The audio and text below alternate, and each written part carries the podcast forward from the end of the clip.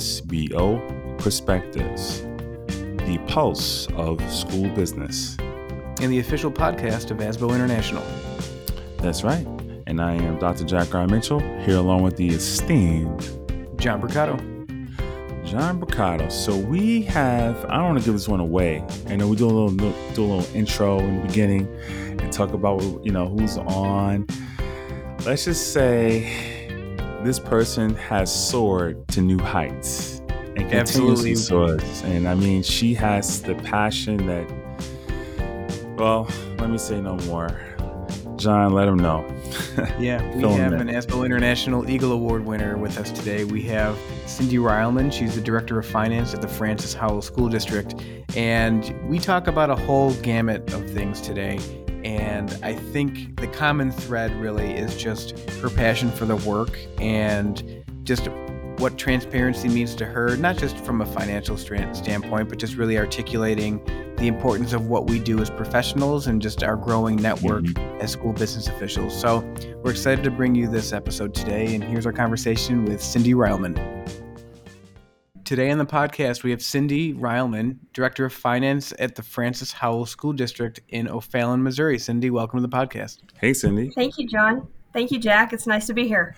Yes, and yeah, it was so to nice to meet you in person too last month uh, in Oregon, uh, meeting someone from Missouri. Um, actually, we met you prior to actually the conference starting. We met you at the Forecast 5 event, which is very nice. Uh, and you were just so warm and pleasant and so knowledgeable. And then little did we know, you're a big time award recipient there, huh? So yeah, we got a we got a heavy hitter on the podcast. We today. come to see you. yeah, we come to see you on the big screen later on. So this is so great. Um, and so we're so glad and happy to have you on. And thank you again for taking the time to come out uh, to speak to us. So um, you know, with that, you know, let's let the folks know more about you. I mean, again, the folks who weren't there obviously are, are listening. A lot of listeners to the podcast here. Um, if you could possibly, you know, let's kick this off. Tell us a little about yourself, I guess, and um, you know your background experience and just you know what's it like being an SBO out in good old Missouri. Sure. Um, so I graduated from college with an accounting degree, and as my video for the Eagle Award indicated, I asked my professor at the time, who encouraged me to become an accounting major, what can I do with an accounting degree? And little did I know at that time all the things that you really can do with an accounting degree. And so I graduated from Southwest Baptist University uh, with a degree in accounting. Nice. And not a lot of job opportunities at the time, but I started my career as a Missouri state auditor. I was an in charge, uh, a staff auditor for uh, the Missouri uh, State Auditor's Office, and I traveled the state of Missouri, mm-hmm. auditing county governments and auditing state governments. Wow. And so um, from there, I moved to the Department of Elementary Education, where I was a school finance consultant. So I actually consulted with school district CFOs, mm. school business officials in Missouri um, on financial matters and how to do proper accounting for the state of Missouri. And from there, a superintendent uh, saw me at one of our trainings. We would give periodic trainings to new school business officials uh, as a Department of Education. Okay. And so he came looking and asking if I would want to come into a school district and recruited you. exactly. Yeah. It was, it was kind of nice to be a little headhunted, you know? Yeah. Um, ironically enough, both my parents were educators. They both taught over 30 years.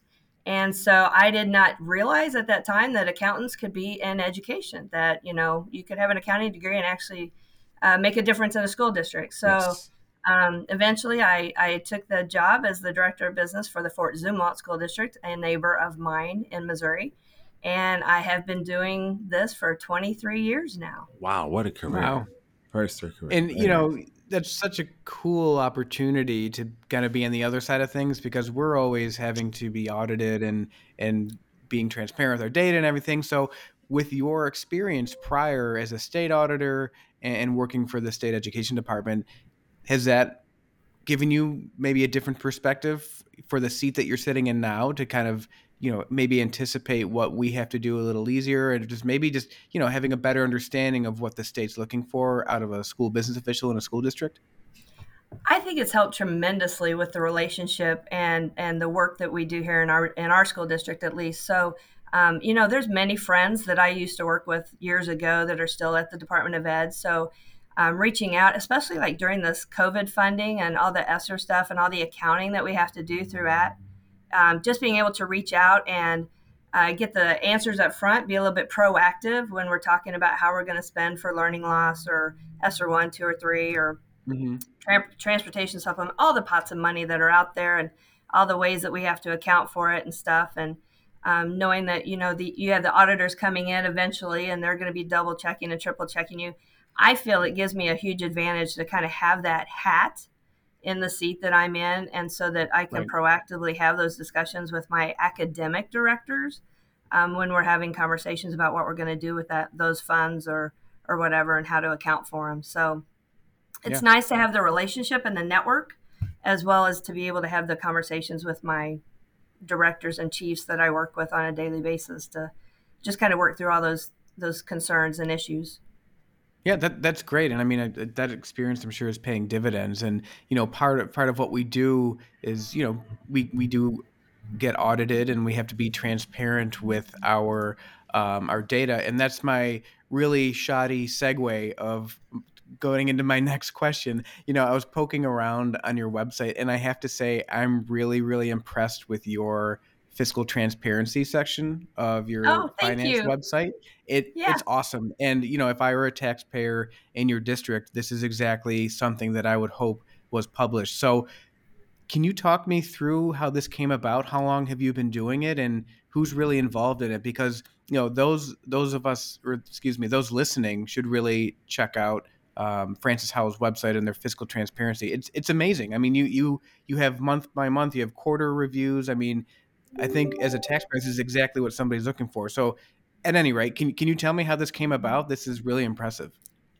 Thank you. Um, I actually do take a lot of pride in it. So it really is my baby.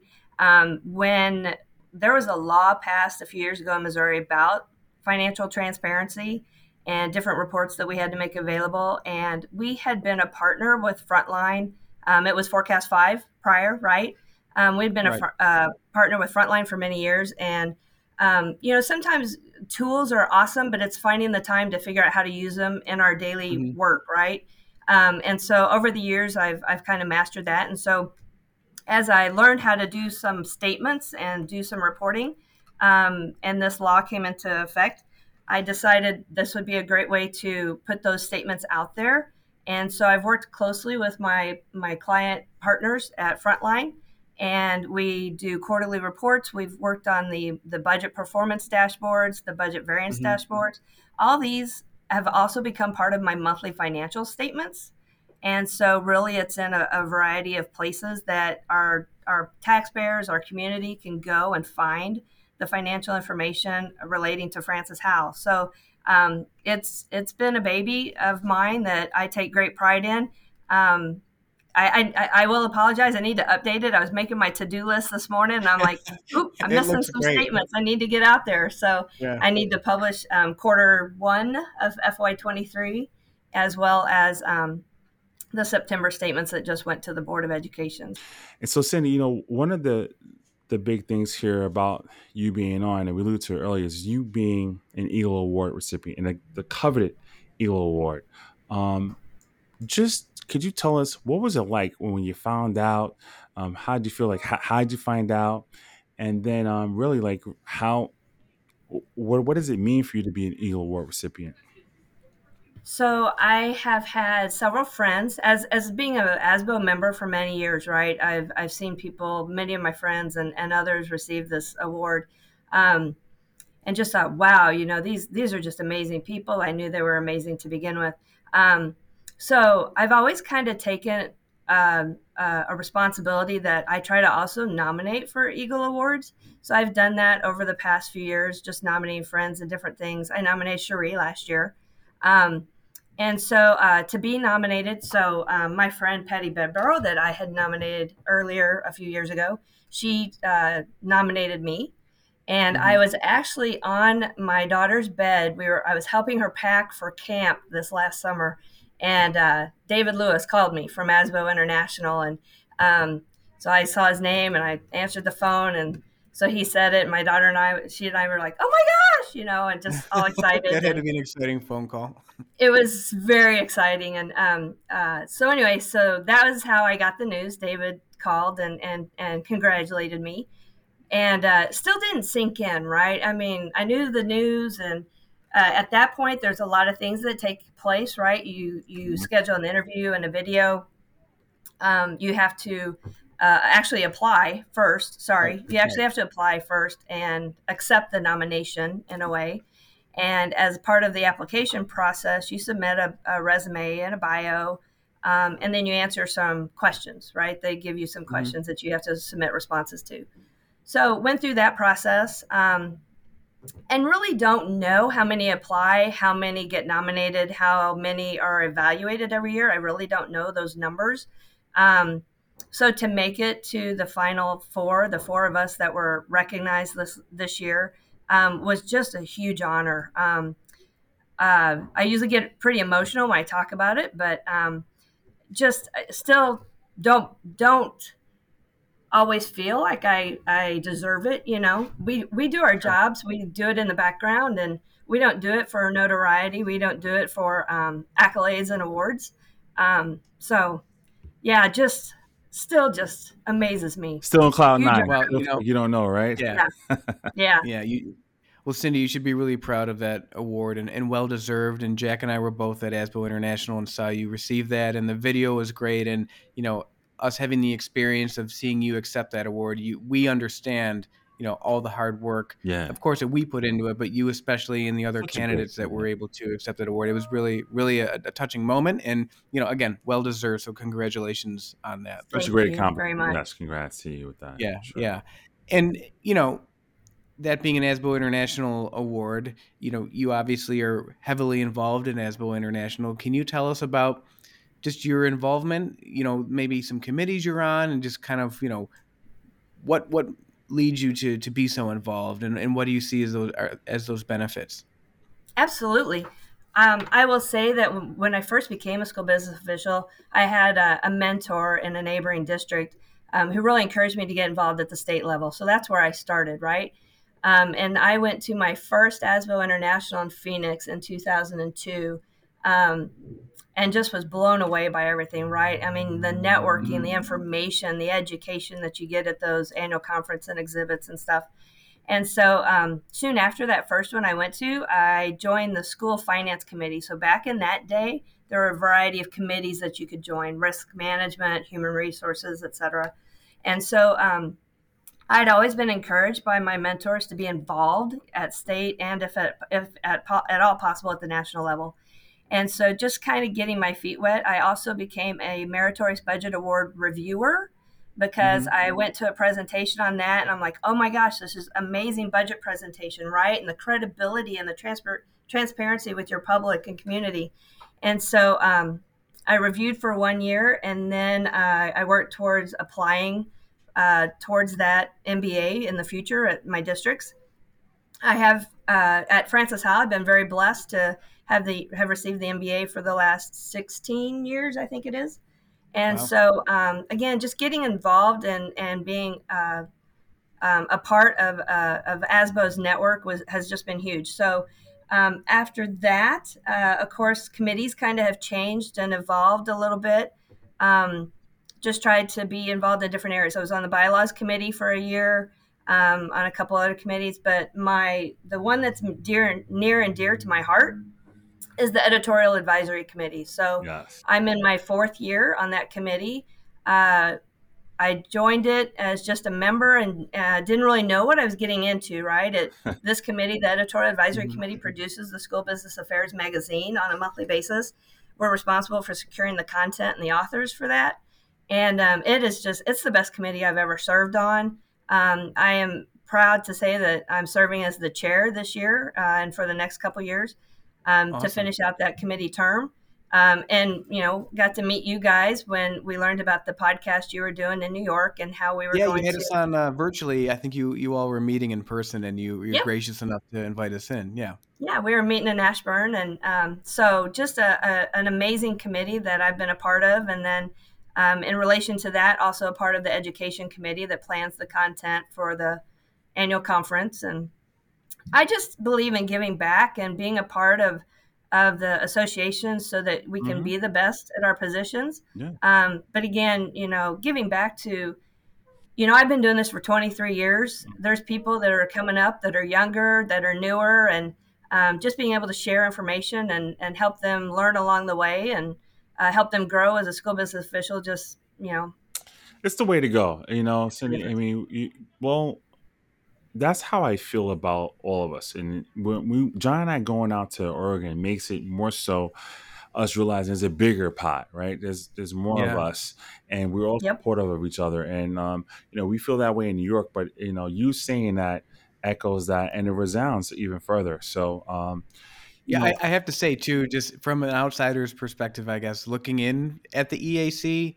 your group just seems like such a tight knit group of individuals that you get a lot of work done, but you have a lot of fun doing it. So it was nice to see that camaraderie, and it's made up of individuals all over the place. So yes. it's nice to know that, as Jack said, we, you know, he and I are in New York. We know our New York crew, but mm. to be a part of something larger and to know that we all can get together and have that collegiality is, is just reassuring. And it's it was so nice to see at the, at the conference. I mean, we I think we were we sat together and kind of off the lobby a little bit and just to watch everyone interact was so refreshing and nice to see what a great group of, of individuals. So that the eac hats off hats off to them. Yeah, yeah, it's an amazing committee and they do a great work. Cindy would, would you um just as, as an aside question because we talked about the website earlier um, maybe provide a brief overview of your budget process you might undergo. I know that um you know it, it could be different from how we did out here, as, as we found out in, in many um, conversations with other states. But we just we're curious for our listeners to know, you know, maybe what are some of the challenges you may face in constructing it, you know, but just to kind of get a, a simple overview of your of your budget process. Yeah, absolutely. So um, our budget process, of course, we start in December uh, working with our, our buildings and, and what that's going to look like and kind of giving them guidance and information as to uh, what they can expect for the next year, right? Do, should they keep their budgets flat? Should they decrease their budgets by so much? You know, what, what assumptions should they include as they build their budget? Mm-hmm. And so we take all that and um, the, the biggest challenge for me in my budget is the staffing piece, right? So although we talked a little bit before the podcast about our, our finance and HR software. Um, the hardest part is uh, when the, the staffing information is not always kept in a, a, centralized location. It's hard to access, right? And it changes yeah. daily and stuff. So when your budget's made up of 85% salaries and benefits, and getting access to that that is challenging. Mm. Um, that's that's my biggest challenge. And and you know you want to make it your budget as right as possible and as tight as as it can be. Mm-hmm. Um, so that's that's my biggest challenge is just making sure all the people are accounted for and um, you know vacancies. Lately, the uh, budgeting for vacancies and how that's impacting your budget is has been a huge challenge for us and and trying Agreed. to figure out what that data is and how much that true savings is. Right. Um, so uh, we put I put together a budget. Some people kind of snicker. John didn't say that he read my budget from the website, but it's about 500 pages. Um, I didn't get that far. um, not only does it meet all the, the meritorious budget award criteria, um, I put I try to put in a lot of information about my buildings. Right, so each building has we have 23 schools, and each building has four pages dedicated to it. It's got their wow. financial budget it's got their um, staff numbers, their free and reduced lunch and sped numbers. It's got their SIP goals. It's got their ESSA dashboard, so their Every Student Succeeds Act, act so dashboard oh. data that um, is in there, as well as pictures, right? So yep. new principals, um, teachers that got awards, kids that got awards, and um, can be celebrated. So I have a lot of pictures. I have a lot of information. Our buildings have YouTube channels. They've got Instagram places, and so I just try to make sure that if, if a parent wants to pick up my budget or the Francis Howell budget and they have a kid at Independence Elementary and they go to Independence Elementary, they can really get a sense as to what's going on at that building, what they're spending their money on, what their challenges are, et cetera. So I really pride myself in the fact that the budget tells your story. Um, and it can be a good story and it can be a bad story. It, you know, it just depends on the right. year and, and everything. But um, just being transparent with the public and making sure all the information's in there in a variety of ways, right? Because we're not all the same learners. Some people love reading; they they find their data in in words. Some people in pie charts and line graphs and um, everything, and some people just in the numbers, right? They want their tables, they want the numbers presented, um, prior year, current year, etc., projections, whatever. So um, just being able to provide that information in a variety of ways um, so that they can really read what our story is at Francis Howell. Well, no short of, of information with you, Cindy, between that transparency piece I got to see and 500 pages of a budget. That that's really impressive. And yeah, what's even more impressive is that you're taking the extra time to build a budget document that anybody can pick up, hopefully, and interpret in their own way. And being able to relate our school finances and the resources that we provide as educators into the classroom and to see that manifest in a document, I think probably resonates really well with your community because they're seeing, you know, their students and their kids reflected in what otherwise is probably just a financial document. So hats off to you, and of course you you you win the or you get the MBA every year because you're you're 500 pages. That's that's something else.